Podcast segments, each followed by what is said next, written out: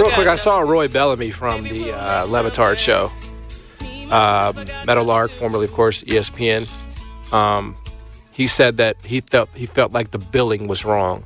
That Luke Combs actually shouldn't have even been up there singing this song because it was not his. The, cover, he did the cover. It's Tracy Chapman. but they agreed, and she allowed him to do it. I'm sure she's making a pretty penny off of it. I would imagine. And what I would say to Roy Huh? is that he's he's 100% right. It is absolutely Tracy Chapman's song. I don't think anybody's confused about that. But without Luke Combs covering it in 2023, she is not on that stage singing that song at the Grammys. Correct. That's correct. I mean, it's not brought back. So in yeah, way that I mean exactly. So like I mean, yes. she, she, Who she said this? Roy Bellamy on Twitter. He's the uh, one of the p- personalities on the Le Batard. Gotcha.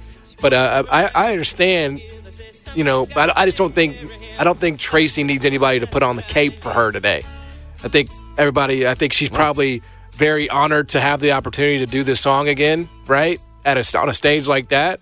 Uh, I don't know if she ever did it back in the day when the song was out.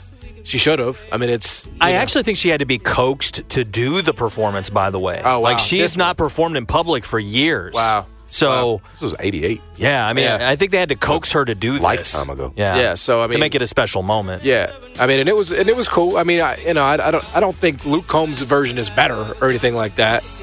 I know you're not. Even if I did think Well, that, I original would is always I would lie and say I didn't. I thought it was really good, though. Yeah, no, it, is- it is good. It is. It's just different. He doesn't try to overdo it. Exactly. And then last night, he really let her shine. He did. So I thought he handled it beautifully. He did. Now this song is definitely one of like the best American songs ever. Hundred percent. It just is. I It's- agree with it's that. It's one of the best American songs that's ever been performed and, and written. Now, I didn't I, expect that from you today. Now, I'll tell you this. What I learned last night, what I did not know, is that Nothing Compares to You was a Prince song first. Absolutely. that's true. I had Gave it to no Sinead. idea. Prince wrote that. Yeah. There's a lot of songs like that, performed that he it, yeah. wrote. But Yeah. yeah, Sinead did it. He did it first. Yes. But then she just took it over. Well, he I'm gave her permission to do so because it's his yeah. song. Yeah, but he like sometimes like like I did not know Prince did like how can you not know Yeah. Prince had that song? Do you know who who wrote "I Will Always Love You"? The one that was so yeah, that famous. was Dolly. I knew that. Dolly I knew Parton. Dolly did that. Parton wrote that. But the fact that Prince Prince does not get overshadowed in anything he does, but he did get overshadowed on that one. Yeah, listen to the one he does with Rosie Gaines. You will absolutely love it. Oh, it's nothing great. compares Oh, the to you. '93. Yeah. It's special. Now, some, some people have told me that that one is better than the actual cover. That the one he did live was better than the cover. The one who did live. Prince. Prince. No, is it? That's what people say. Wow. People said that's the best of them all. It's better than the family because he did it with the family. I know. I listen to a live version with Rosie Gaines all the time that Prince does. I don't know if that's the original or if the. I have no idea. Well, the, the, the He was- original one was the family that he did with his funk band, aha. and then but I think they it, it was like it was I don't think it was released as a single, Mm-hmm. and then he gave it to um, Sinead, Sinead O'Connor, and then he did it live, you know, in '93 with Gotcha. with Rosie. Right. Okay. But again, there's so there's three versions, and people on Twitter say that the third one was act, like and Sinead killed it. and She was awesome and like, oh, I agree. I, yeah, the Rosie Gaines version is the is the. but they say that one was better than the, I like the cover. that It's wild. we no longer have Prince or Sinead O'Connor with us anymore. Yeah, no, it's it's uh it's a Wild. it's a crazy time, but that but that song and this song will definitely uh live on forever. Any other brilliant covers while we're on the subject? I was thinking about that last night. Like, what are like the your favorite covers that have happened in the last or whatever? Off the top of my head, I mean, Whitney obviously was. I mean, Yeah, that's a legendary that's one. the one. she took that from Dolly. Yeah. That's the one. Uh, all along the Watchtower has been covered a lot, but that's of course that's Jimi. Jimi. Jimi's the one on that. Uh-huh. Um, I'm looking through some here. I mean, I don't I don't really know how many like iconic covers there are. There probably aren't a lot. So I think you're probably talking about nothing compares to you. I'll always love you, and and then now fast car. I mean, those are probably the top three. You nailed the first one, Dolly Whitney. The second one What about listed. Let's Stay Together? Wasn't that wasn't it because that because the Al Green version is not the original version, right? I think Respect is not the original because Otis did it before Aretha. Is that true? That is true. Yeah, That's a I'm writing. I'm reading it right here. Yes. Respect is a cover. Respect was done by Otis Redding. Our Aretha Franklin's version of Respect is so definitive that it might make you think that Otis Redding wrote the song specifically for her. Wow. But it was done. and it is a uh, it is the second run on. Of course, that's the most famous. That is kind of shocking. It is. Of course, there's your favorite. How favorite. can you mend a broken heart is the one that the ah, yes. that the Gibbs wrote, and Al Green came back, and many others. Great came- song. I want to say like Barry, a bunch of other artists came back and did "How Can You Mend a Broken Heart." John, you failed to mention Johnny Johnny Cash and Hurt. Your one of your favorites. That's a cover. Of course Nine Inch Nails. You know, He covered a Nine Inch Nail song. you did not know that. I had no idea. Oh, The- are you uh, jo- are you joking with No, me? No, I'm dead serious. I, I, I mean, I think that I mean some of these sound so authentic to the artist singing them that it does not, you know. because it was slowed down by Johnny, and he did that talky version of it. That was yeah, that was a big time I Nine mean, Inch now- Nails now, that- song. now that I think about the lyrics, it certainly sounds more like a Nine Inch Nails song than a Johnny song. But I mean, like R E S P E C T is a cover. Yeah. How is that possible? How is did you knew that, Jason? You knew it was a cover? No, She made it iconic. I mean, that was like uh, the perfect anthem and the and the perfect woman to do it. Here's a big like- one with Memphis ties. Proud Mary cover. CCR did it first, Man, I feel like we have not Ike and Tina. we have so many covers that, that I didn't know about. That That's a big one. I feel a little. It's a huge one, massive hit. and usually, a lot of times, the second time around, it's bigger. and Well, uh, it- Fantasia yeah. just did it last night. That's did right. She not? Yeah, Yep. I think she did. Yeah. Rolling on Yep, the River. you nailed it. So yeah. like how like big I- song. Does it does it, it I, I don't know what the right descriptive is. Like is it it doesn't cheapen it, but it's like it I don't know. It just it just changes my view a little bit on If you're not the songwriter, I shouldn't I've well necessarily not the but if it's been done before, you know what I mean? It's probably on me for not knowing that you well, know. sometimes the second performer may do a better job of a song that was originally done by somebody else. Here's another one. The Beatles did with a little help from my friends. Joe Cocker made it famous. Okay, yeah, I, okay, I knew I knew Joe Cocker. I knew that one. Yep. Brad's got the list. I have a list. I, have a definitive list in front of me. A really I, don't, good one, too, I don't know so. if I I don't know if I knew if I've heard the Beatles version of that. Is it wasn't with a little help from my friends like a uh I get by with my help Well, from my was- friends. That was a TV show theme. Which one was that? Oh baby, Oh, is it was from the Wonder Years. Wonder Years, That- yeah. And that's where it became iconic. Oh baby, yeah. And TV shows can do that too, you know, and so can commercials, as Yes. we'll see on Sunday. Yes, they you know? can. Gladys Knight and the Pips. I heard it through the grapevine. That's a Smokey Robinson song. Okay. If you were if you were an artist, Marvin also did it. Marvin did it too. would yeah, you that's right. would you let Tammi like uh, Terrell. Yep. Mariah Okay, good call. Carey or a Prince or a you know, would you let somebody cover your song? Um, yeah, because you're gonna get paid off of it. You're gonna get paid. Yeah, And it's, a get way that to, and it's a way to keep it going forever. Yes. But they're gonna they're But gonna again, you're going to you. want to hear it. You're going to want to hear it and make sure it's up to your standards. If it's if they outdo you, they just outdo you. But it's still your song. right. Like you wouldn't want anybody to come in here and cover like the Riley Ferguson song, for example. Like you will want you because you don't want to be outdone on that one, right? Right. Here's one with recent ties. There's going to be a new Bob Marley movie in about a week Okay. called One Love. Yep. It's going to be a pretty big movie. Yep. Um, Bob Marley wrote the song I Shot the Sheriff, made it pretty famous. Eric Clapton took it to another level. And when you hear I Shot the Sheriff, it's usually Eric Clapton's version. Now, Bob did a great version of it, but I'm trying to some, like so. Sometimes it's weird. Like sometimes I know like the original, and then sometimes I don't. Like like uh, the Beatles when I didn't know the new one, the, Mm-hmm. the cover, and this one I know Bob as opposed to to, to Clapton. Yep. But uh, I, I've definitely been learned today. I've definitely been educated. it's on, fun. It's fun to talk about. on some uh, on some covers. But I would say uh, that Luke Combs covering Tracy Chapman's Fast Car, just to put a bow on this, was mutually beneficial. It was beneficial for Absolutely. everybody involved, and uh, I don't think this is like some example of you know colonizing or taking something that. And, and I think Luke was very you know deferent and. You know, he, was. was. he was, you know, uh, he was like I looking. He was like looking at her, right? He was like very conscious of her, you know, performing. Well, And that's his youth Getting too. out of the That's why way. he came up with that song. It's like all of us. We I saw that song. Remember the first time I saw it in the 80s, Exactly. you know? It's it's amazing to me that you watch the Grammys still, like, because I mean, some of the acts, you're kind of Oh, you're no, being I- I phased don't. out. Well, I don't. This was the. I told you it's first year of faith, and I just kind of locked in. Yeah. I thought your review really. was really good, though. I think I agree with you. Did That you was- Well, we feel- left did- out Killer Mike getting arrested. Yeah, how about the didn't- let- arrest? In Yeah. terms of when we hit on the, uh, Yes. the points Yeah. earlier. Afterwards, after winning three Grammys, got, Yes, got into winning it with three Grammys. security and apparently a citizen's arrest, Wow. according to TMZ. How do you get? How does he get arrested by a citizen? That seems insane. That's that seems like I would that would really I would Uh, be on on, a night that he's I'd winning- be on TMZ again. rap album of the year and everything else. But they didn't show it. Right. And that's why DJ. That's what Jay Z was talking about. DJ Jazzy Jeff and Fresh Prince when they want when Yes. they, Yeah. they they weren't that part was not going to be televised, and so they boycotted. Ah. And I guess, I guess you know rap album in this again this year was not shown um, because that's what Killer Mike won Exactly. And then apparently got into it with a security guard. But DJ Paul won a Grammy, right?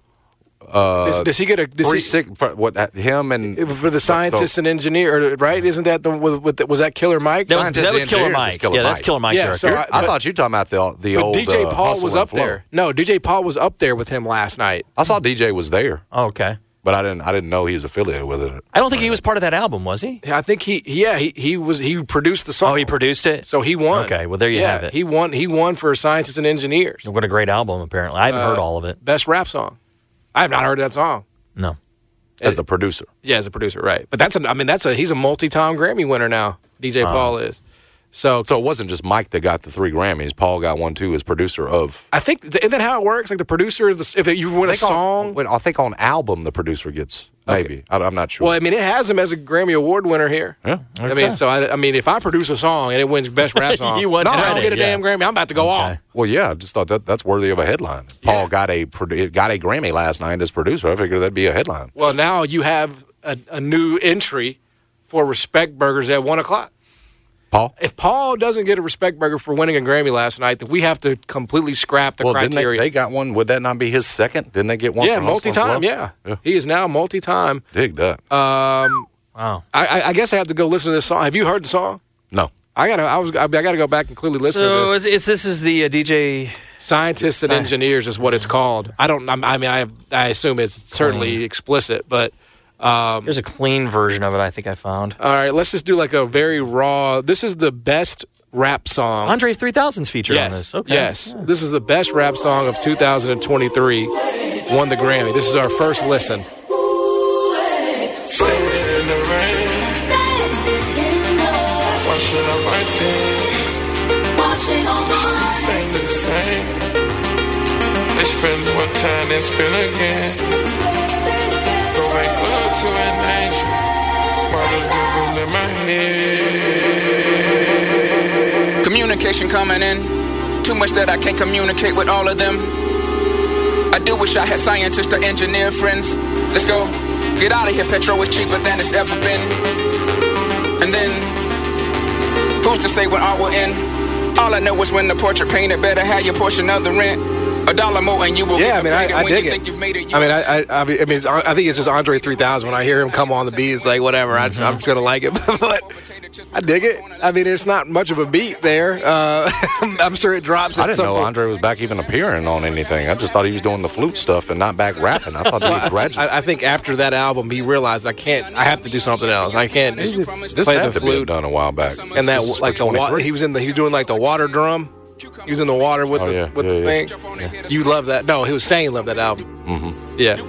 I, I still have not had a chance to, to go back and listen. I guess I have to be in the right state of mind. Yeah, I guess I'll have to go give this a listen since it's album of the year. This sounds like one of those. This sounds like one of those things where you actually have to like really listen to it, right? You have to be into Killer Mike. Yeah, yeah. You have to like really. Uh, I don't I'm still like waiting it. on that beat to drop. I don't like it. right. You don't like you don't like the Grammy Award winning No, I, rap best rap I song of the year. the Grammys. I don't like this song very much. It's not my favorite. I'm just being honest with you. yeah, I mean, I have to. I have to really Yeah, give Future it. is Is in that the Future? background. I was just going to say, Yeah, that yeah. sounds like Future and I uh, mean, you know, he- Eryn Allen is on this. Killer, and- Killer Mike unli- uh, unloaded the clip in terms of the features on it. I mean, Future and Andre 3000, DJ Paul producing. I mean, I think better you could have done more with those artists. I just I know the lyrics sound like they're very uh, intuitive, but uh, I don't know.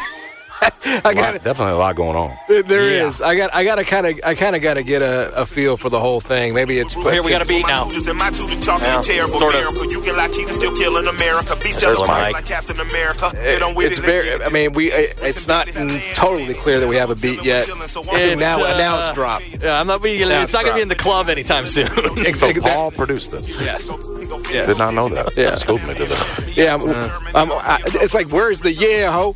I, mean, this ain't in the club. I need that. I I mean, want it- to play in the club. It's not a DJ Paul production No. until I hear the yeah I hope.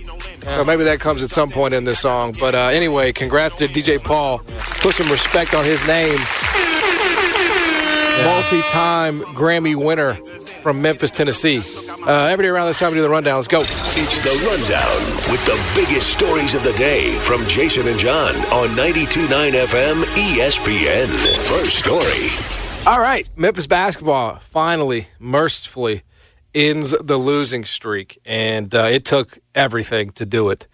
Um, Memphis trailed. Did you say by as many as 14 in the second half? 54 40. 54 Less than eight minutes 40 left. with less than eight minutes left. And I got to tell you, it was in that exact moment totally depressing. Yeah. It was just a, it was like a pall was being cast over the city of Memphis in that moment because the players were wearing it on their face. The commentators were noticing it. Like even Clark Kellogg was like, and you could see it. These guys are hanging their heads, their shoulders are drooped. Like these guys, It was all happening on national television. absolutely. Yeah. I mean, Wichita State, which is bad, okay, is holding you to 40 points.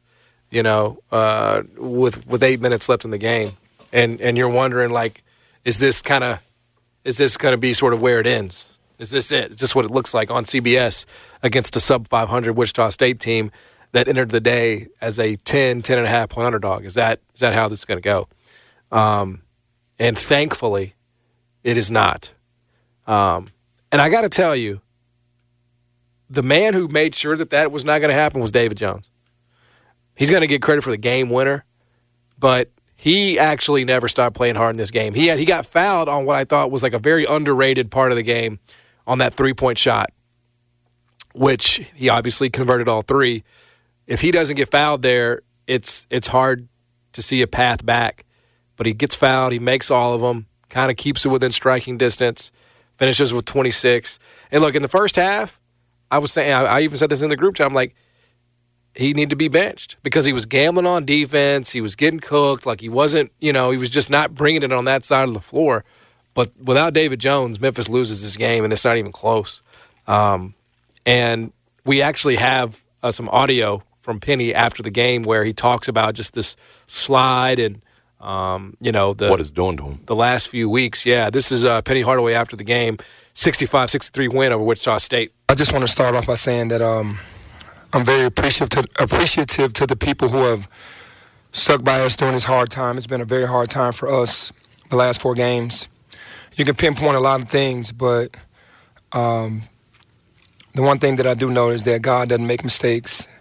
And through all of the, um, the negativity or what's warranted, what's not warranted, throughout this whole entire thing is these are still kids and they can have bad days, they can have bad games, they can have bad weeks. That doesn't mean that disconnection happens between a coach and a player because you're losing now.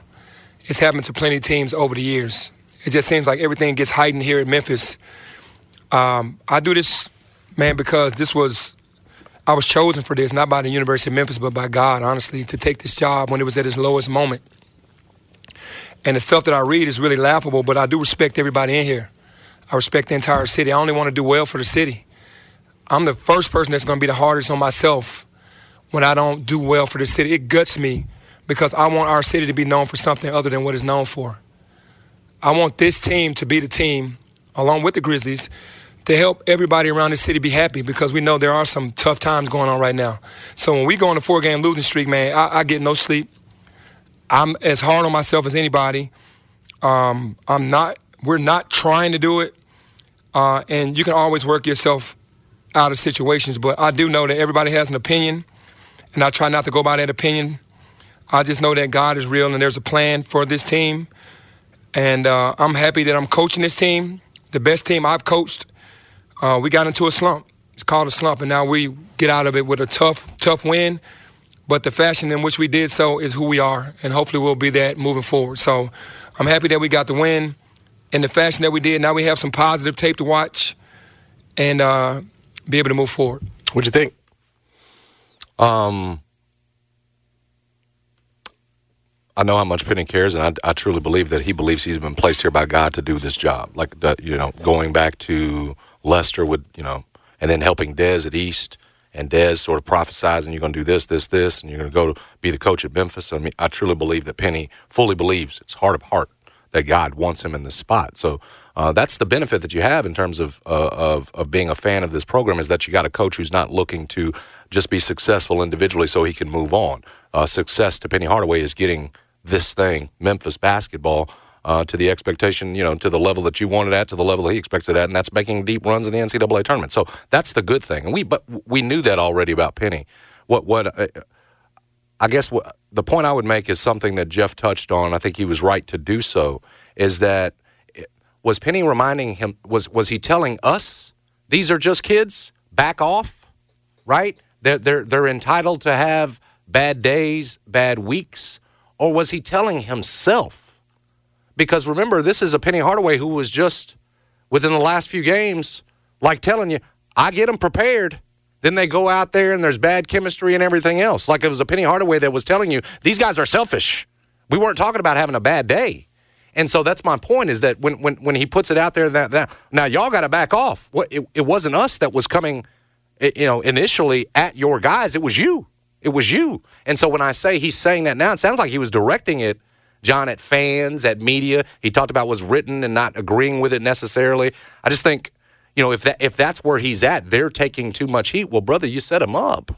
I mean, you were you were the first one to sort of frankly, to, to let us know that even though the, the, the winning was happening behind the scenes, 10 game winning streak, you got stuff going on. And so, again, it's sort of a which, which side we on here? Like, is, is, that for us or is that for you? Mm. Because what I would go back to is it, it, it's another thing. And you said it in the open, and I could tell you know how frustrated you are by it. I think we all are. At the end of that game, he was on playing five, six dudes, right? Yep. And that's why they came back and won and we've heard Penny say it. It's a big reason. Top eight. I got to cut it down The guys who care. But then when you get to the games, he goes back to the gut, back to a play in the 11 12 he did in the first half. That's right. That's right. But when it's winning time, you go back to what we all think is, I mean, it's just obvious cut it down. Exactly. And so that's why, you know, getting into the what Penny says and then what happens and says what it's like two different things sometimes. It, it becomes two different things almost. Yeah. And that's what I heard yesterday in some of this press conference was almost like we've we've put too much heat on these players. You know, we we've yes. been unfair to the players and everything. We they right. could have bad days. They're still kids. Penny, you were just laying them out yeah. a week ago, two weeks ago. Uh, 100%. Don't gaslight us. Don't gaslight us. And also these aren't kids. This is one of the oldest teams in college basketball. But w- what I do believe is these that are actually these are actually tax paying adults. What I do believe is that when Penny Hardaway wakes up after a loss, he does. He feel he, you know, it, it's different than when Josh Pastner wakes up after a loss and told you he didn't want to show his face at restaurants and everything else. Yeah, it's tough. It's tough for the program. It's tough for Josh. It's tough for what you think about him as a coach and everything else. I think when Penny feels that sickness after losing four straight, staring five in a row, it ain't just about him and his career. It's about the city and what it's saying about the program that he gave so much to as a player and is now is trying to yep. as a coach. So I believe him fully that this thing makes him, and that's a good thing. Because, well, in the sense that you know, that kind of, you want to get out of that. Like you don't think about anything else. Exactly. Nothing except fixing it. But what the my my issue has been what seems like simple fixes like, bro, just play the six, seven dudes. Exactly. That that that that are the guys on this team and then we see 11, 12 go back out there. It's right. It's hard to have any real confidence or that you're going to see some consistency when going forward. When Memphis made their final substitution of the game, um, which is uh, Sharon Fan out, Quinerly in. They were down 13 points, 56 to 43. He rode that lineup of Jourdain, Quinerly, Tomlin, Dick Jones, and Walton. Stop subbing for this for the final 726, and they proceeded to go on the run they went on and won the game. Subbing in the first half devastates you. It just devastates you. Well, you said you're contributing to it when you when when you sort of make that the culture. You can play everybody. Guys start to expect exactly right that they're going to play, and then more importantly, your do- your dogs don't know who's going to be out there. hundred percent. Back to the point, the ones who could 100. be winning it for you. Yes, the seven or eight guys. They don't know what's going to be out there. Penny, How do you get into a flow? like because here, here, here is, and again, I think we all want Penny to do this thing, man. We all want Penny to get there, but he also has to look at himself and take some responsibility for his role in exacerbating the clear and obvious problem, which is too many players play. It's just that simple. You don't have 12 NBA guys. You have six, seven, eight dudes who deserve the 99.9% of the minutes, okay? And you stick when you stick with them, good things happen it we, we, we just have seen it. It's man. not even it, that keeping everybody happy, whatever. And then eh, or your defensive style that you love throwing 11, 12 guys. That's not working exactly either. Right. In fact, you only forced five turnovers. Exactly right in that game. And so back to the point of, so I've said you you can't do defensively what you've done with your previous teams with this one. Yeah, like two straight It first couldn't halves. be more obvious. two straight first halves at home against sub 500 teams. 22 first half points against rice 24. and then 24 against wichita state. What's the common denominator? It's that you are throwing lineups out there that have never played together that are getting no burn together that make no rhyme or reason in terms of working together. Like it it's just too much man. I know it's boring. It's boring to just play the same six guys. I get it man i get it but when Memphis basketball went to the championship game in 07 08, they played six, maybe 7 mm-hmm. all game. I mean, maybe Taggart got in there, maybe Andre Allen got in there, but that was it, man. Like, if there was like a, I mean, there maybe Donnell played like some spot minutes. I mean, spot minutes, nothing more than that. And Willie Kemp didn't see the floor. You know what I'm saying? Like, Pierre Niles didn't see the floor. If that was Penny, Pierre Niles be getting nine, ten minutes a game. Willie Kemp be getting nine, ten minutes a game. Jeff Robinson, you know, I'm like, yeah, it is like that's and and you can't do that, and you can't do that. So, I, I look if you if you told me right now, if you could guarantee me right now, like I, I wish Penny would have come out. I wish he would have realized that. I wish he would have just self realized, man, I know what I have to do now, and it's hard. And you're gonna have to look at you know guys that you brought in and, and, and made promises to maybe that hey for the betterment of this team your minutes are just going to be limited. Like it just is what it is. I know that's hard but man if he could just do that and say i know i have to play my top seven guys 30, you know 90% of the time. If he could do that bro i'm, I'm in. I'm all in on what this team can be. Like because the talent is there. As i as i when I, I did field of 68 on saturday night i'm like listen it's the point we made over and over you don't beat the team. Look at Virginia now. Virginia's storming back. Virginia's a good team, man. Maybe they're not the top 25 outfit that they were. Uh, you know, that they we beat that Clemson. Who uh, they beat yeah, they beat? Clemson. Yeah, at Clemson, by Yeah, the that's way. right. I mean, and then it could kind of hurt you with Well, Clemson. Clemson just collapsed. But you know, it, that's the way it goes when you play teams that are in the same Virginia's getting better though. Yeah. But yeah, Virginia's good, that's a good win. it's you know, A and M is is a good win.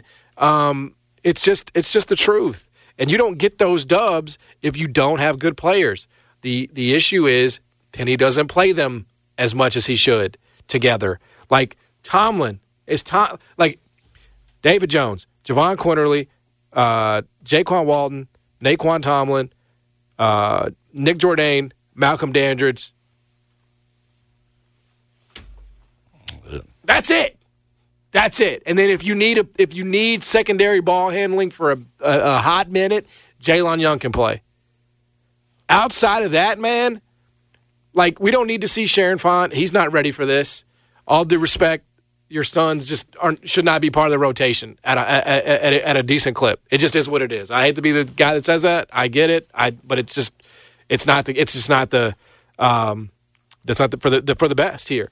So again, hard conversations. I get that. But damn, man, what's harder? What's harder? Those conversations are missing the NCAA tournament? I, I, to me, it feels like an easy answer. Um, it's obvious at this point you need to get everything you can out of this season. So you go down with the top six, seven guys. You don't worry about next year and what these guys that aren't playing, you know, whether, how that's going to factor into whether or not they come back or not. You have to get everything you can out of this year, John, because of how invested you are in this team. Yep. Literally from a dollars and cents standpoint. Like, again, we're talking about going back next year. You need that collective full. You need those coffers full. You need as much out of this season as you can.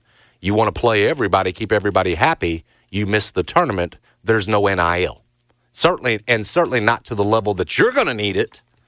That you you told us this summer wasn't at high enough a level to put together the kind of team you do next year. So that's what that's my point, John. If I'm going down, I'm going down with my with my six seven. Forget forget the you know again. With all due respect, brought you in here. We hoped it would go one way, but it's back against the wall time now. And so I got to go with my guys that I finished the Wichita State game with because again, I got to get the most out of this season, John. Really salvage next year and the years to come.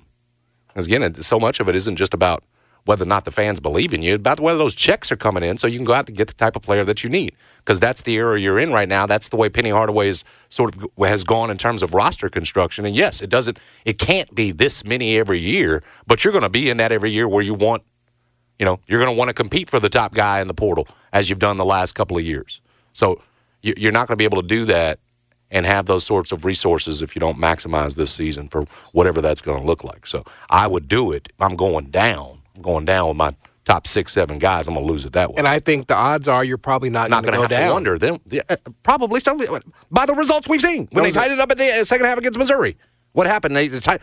Any anytime they've tightened the rotation, you have gotten good results. That's right. The the, the the the the bad results have been when they have played too many. Look at look at these halves that you're having.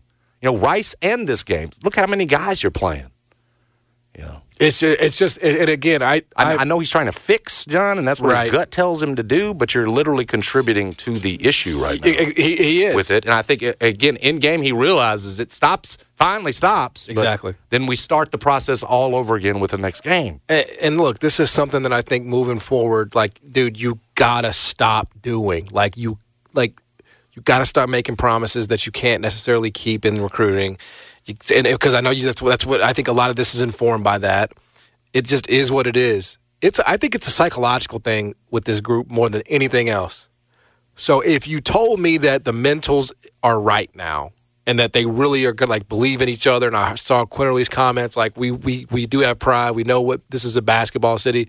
Like if you tell me that that is true and that's really how they feel, I think it is possible, man. I think it is possible that they could beat FAU here in Memphis. They could beat North Texas or S. Like I, they could go on like a nice win nine or ten type of stretch. They could do that if those things happen. It's really simple. Doesn't have to be hard. This is not quadruple bypass surgery. It's just like, yo, dude, just stop playing eleven dudes in the first half.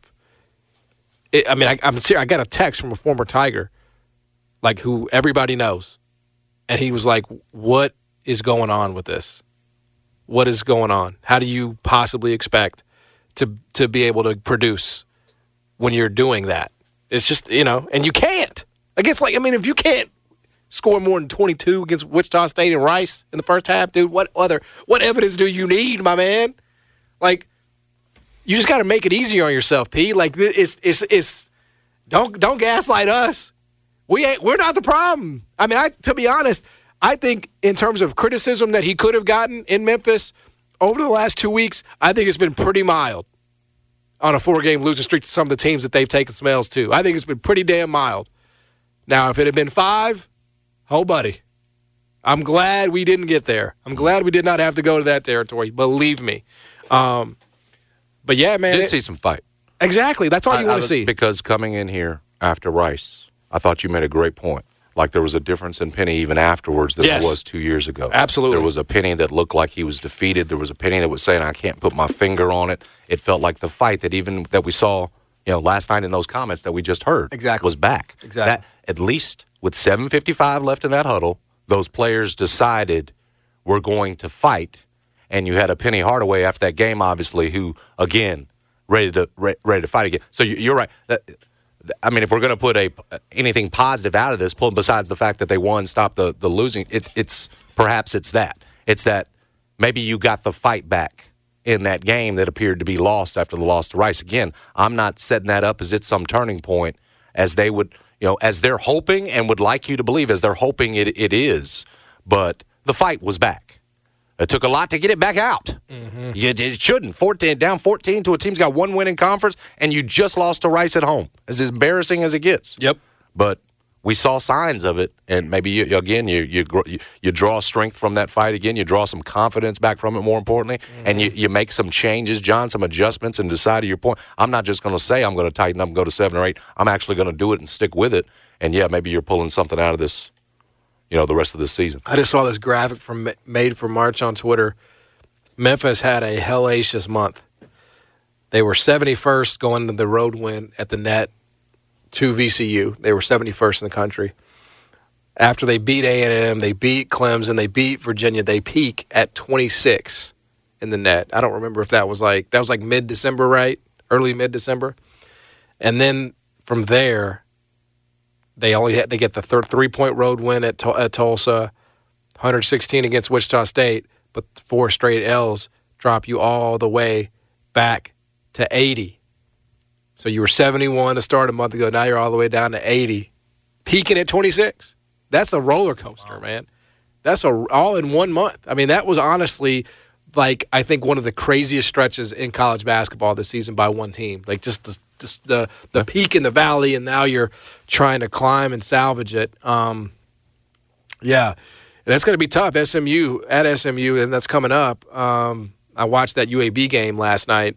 Um, UAB was up like 12 with eight minutes left. They ended up losing by three. So that's a tough place to play. And uh, SMU's a tough ass team, but you know, you Dude, this Temple team with one win, just like the last two, only had one, might be tough. I'm not. I'm, you know, it's weird. I'm not worried about the freaking road win or the road game here because, like, it's. I almost feel like they'll be more focused because of that. It's like it's the ones I worry. I would worry about this this game if it was at home. You lost two straight on the road. You got all this confidence now. All of a sudden, they're road warriors well, again. I, I'm just gonna hope that what we saw in the last seven minutes sustains. That's what I'm gonna hope. The fight, The the the from hey, the huddle. we're tired of being humiliated. At some point, right? That would have been that would have been as that would have been t- tubby. I mean, that would have been you know East. Car- You know, I, I don't I don't even know historic. Like, it would have been tough to put that into historical context. Had they had they h- held on to lose that game, I mean, it would have been the worst moment for the program in 25 years. I mean, that's how bad it would have been. Yeah, they were staring at that Um, in the face. And Quinerly. Quinerly's shot, that three, helped stave it off too. Guy couldn't hit the side of a barn, Oh for twelve. and he takes that three confidently and drains it. Nothing but net. I mean, that was a big ball shot. It was less than a minute left when they took that lead. Yeah, man. Um, so it was uh, got a little luck. Wichita State missed the back end of that uh, of that uh, free throw there. Made the first, missed the second. Set up the game winner. That's the sad part. It just feels like if you you put a little bit of pressure on these bad AAC teams, if you'd been able to Rice early on, could have run off from them early. You don't even have a game. Um, you just take care of your business, and these teams are melting away. Memphis finally did in those last eight minutes. Yeah, no, that's exactly right. Uh, but anyway, Memphis, uh, some interesting comments from Penny. Memphis gets the job done, thankfully, ending that four game skid. Next story. Uh, we'll touch on this. We'll make it two. Grizzlies have now dropped five in a row. The latest uh, was yesterday at Boston, 131-91. Yeah, 40-point drubbing, and it's it's understandable uh, considering what is out there for you right now. Uh, Scottie Pippen Jr. ended up leading the team with 19 points. He did that off the bench. My man G.G. Jackson got 24 shots.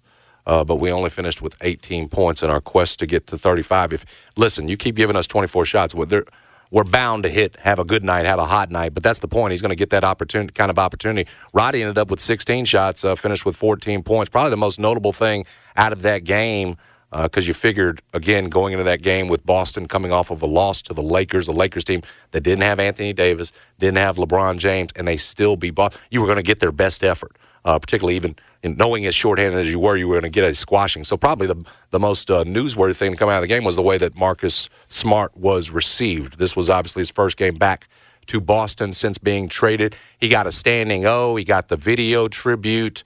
Um, they honored Smart with the Hero Among Us award during the second quarter for his charitable contributions in the area.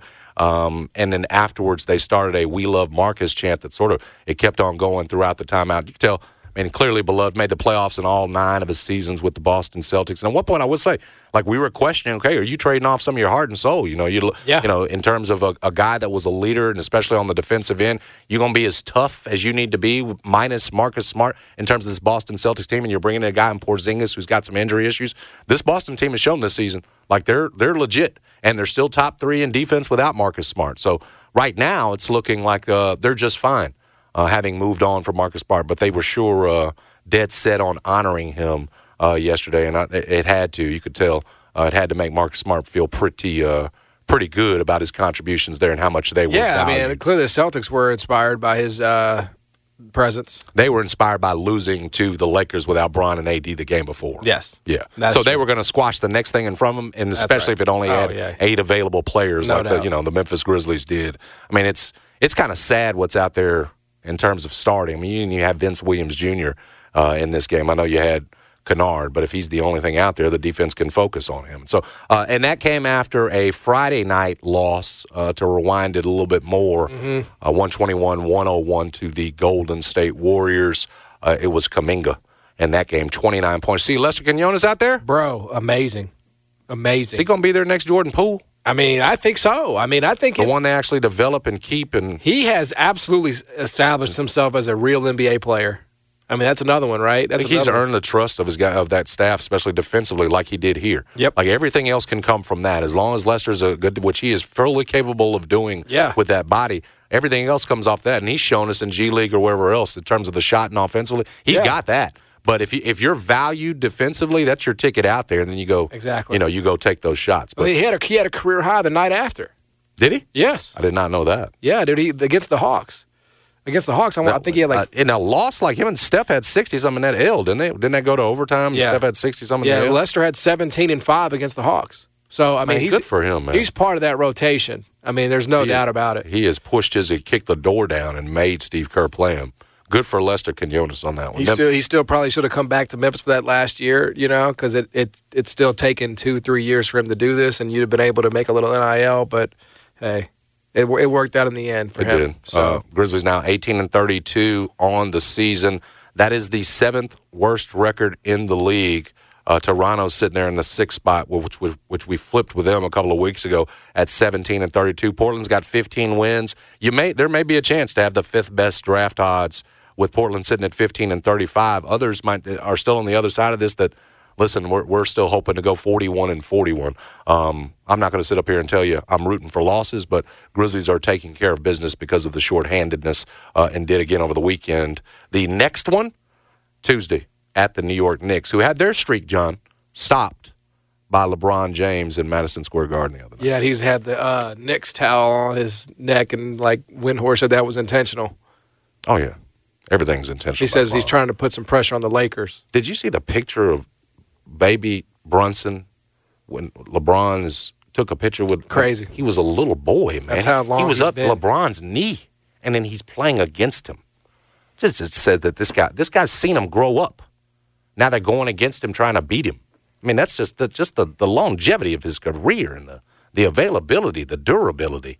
And now you see guys that you you know the sons of uh, former NBA guys that are on staffs, and now they've come up and they're playing against you. And Not just playing, Brunson's arrived. Like he's one of you've, you've seen the whole thing. And so Yes. it's just crazy how long LeBron James has been in the league, and then to be able to go into Madison Square Garden, knock off a red hot Knicks to Knicks team, pretty impressive. They're dysfunctional. Yeah. they're, they're uh, you talk about bipolar. That Lakers team, Yeah. you know, go and do something as impressive as that, and uh, and then turn around and you know drop the next uh, two out of the next three. So we'll see what happens with Lakers, particularly what they do ahead of the trade deadline. If anything, we've seen uh, uh, LeBron's representation saying he ain't getting traded or anything like that. Be interesting to see what they do before Thursday's trade deadline. Grizzlies uh, now losers of five in a row.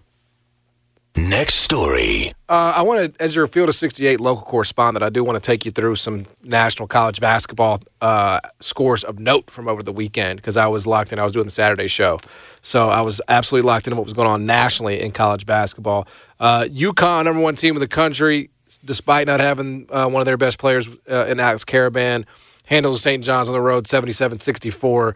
They are unbeatable to me. I mean, when they have all their guys and Clingan's in there, I just good luck.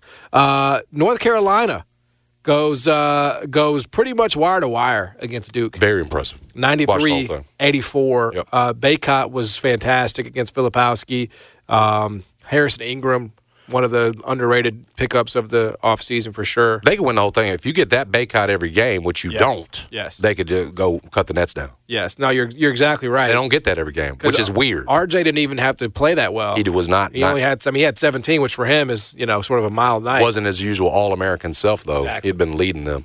Yeah. So I mean, I, look, I think I will say this: Jared McCain's a great player. I mean, to be a freshman and as good as he is in his first freaking, you know, real road test on the road at Carolina, and to put up those numbers, twenty three and eleven, like he's an NBA guy for sure. Um, but but but Duke's limited outside of him, in my opinion. North Carolina is not. North Carolina is legit. They'll be there in the end. The best win of the weekend was what Kansas did on Houston. 78 Took them 65 to the woodshed. also wire to wire there.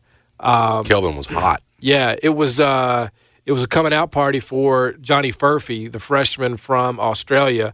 He was six of seven from the field, three of four from three, 17 points. Dickinson was great against those Houston bigs.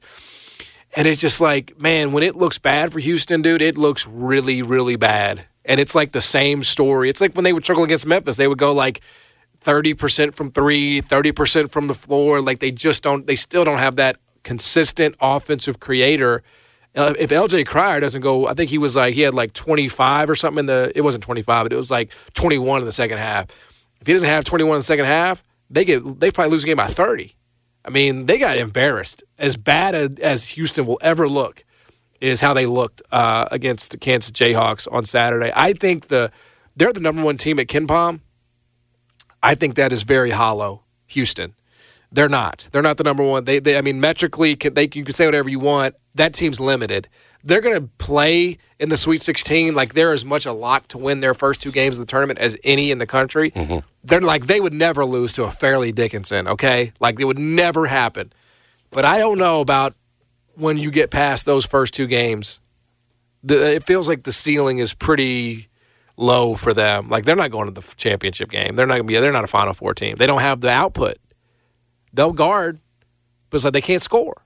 And so if you can't score, you know you got you got to be able to score to win right. when, when, you get to the tournament. Um, okay, a few more. I was waiting on to get to my Vols. Yeah, Tennessee on the road, 103-92 against the Kentucky Wildcats. I only say mine because John liked the Wildcats better than the Vols for the in the SEC. We I did. We I had did. sort of a little inside. Yes. Uh, and that and that and I think I have the wrong side here. Now, no DJ Wagner, which I do think is a blow, but still, I mean, at home, you've now lost two in a row at home, um, and I think it's like it's like this one of the first times it's ever happened, like in recent history. Might be more than two in a row because I heard Matt Jones from Kentucky Sports Radio like going on about it. Uh, but yeah, Tennessee goes into Rupp. When's the last time they won at Rupp? I mean, I got to believe it's been a long time. Um, but Zakai Zeigler, bro, like I love him. I love his game so much. He was awful to start the year. He's, he's good now. And I will say this on on Tennessee. Um, yeah, so the 103-92 win, the 103-92 win over Kentucky on Saturday at Rupp is tied for the largest margin of victory they've ever had on them at Rupp. How about that? Wow. Um, that is uh, that is history there. Yeah, back to back home games for uh, for the uh, uh, Kentucky Wildcats. Here's how I feel about Tennessee. I think what Tennessee did is the model for how um, Penny Hardaway, for example, should do it moving forward. Any any coach, honestly. Zeigler, Vescovi, um, Josiah Jordan James, right? He played well too these guys have all been there for years, okay? Years. They've been in this program. You go out, you go, and you pick out uh, one of the best players that's going to add something to your team and Knecht. Who is, you know, he was he wasn't as good as he has been, but he is awesome uh, for them. So they go, they pick up, Knecht. They add a guy like Jordan Gainey um, from South Carolina Upstate, just sort of as a reserve piece, and that's mostly it. That's mostly it in terms of what they did in the portal. And they roll with the guys that have been there in that portal. Like, that's what you got to do. That's what you got to do. Pick out two, three, four tops, really freaking good players in the portal, and com- blend them in with returners and continuity. And this is what you'll get. You'll get a top five team, ideally, right? Um, that's not, that's going to go out in the tournament because it's Rick Barnes. But yes, I agree. But yeah, like roster it, construction, yes, absolutely. That's like they're the model for it. They're they're killing it. They're they're mastering the portal because they're they're they're um they're indulging, right? But they're not like uh engorging. That's how I would look at it. Because in the end, all these guys has a story. Why are they in the portal? What's the reason? Why are they not sticking it out at their current situation? Is it because uh, coaching changed? Okay, that's one thing. That's understandable. Is it because you're at a lower level and you want to move up to a higher level? That too is understandable. But what about the guys that are like at similar levels that are that though you know though those are situations I, I'd sort of like to avoid.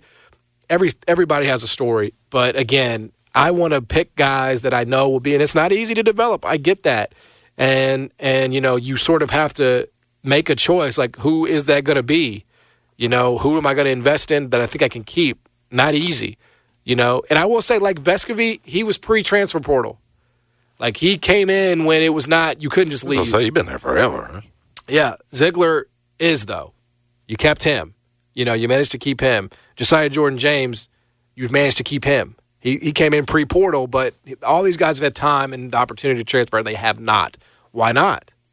Is it a package of NIL? Is it a combination of they like the situation? You know, so what is it? Find that for yourself. That way you can, you know, build a little bit of a consistent culture that's not so transitory every single year with new faces coming in and out. I think that's just the, that's the key.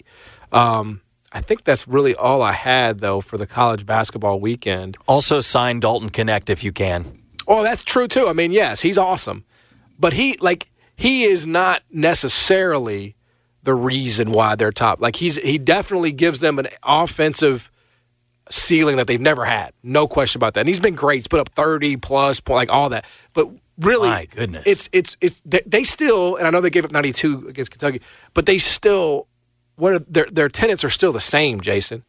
They still guard you. Oh yeah, You know what I'm saying? Mm-hmm. Like they are still number two in the country in defensive efficiency. They have not changed Yeah. who they are, Right. Right, just to accommodate. Don, Don- he's just he's just helping them on that on that offensive side of the ball. So you're not compromising there. You still are what you are and what you've always been under Rick Barnes.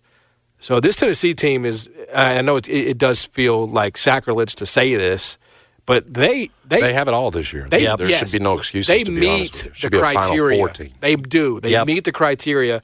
And I, I just, I don't know what it is about Zakai Zeigler. I don't know, you know, if it was because like just everything he's been through with with the fire, and everything. Like I just root for Mm-hmm. him. I want him to do well, and also like I just respect that he shows up. He plays well in big games. You know, he makes big shots.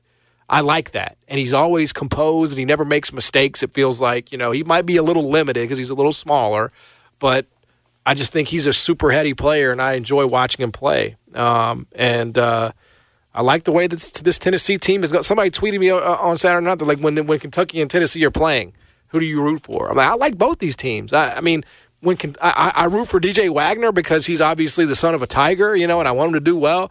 I think he they're missing him right now.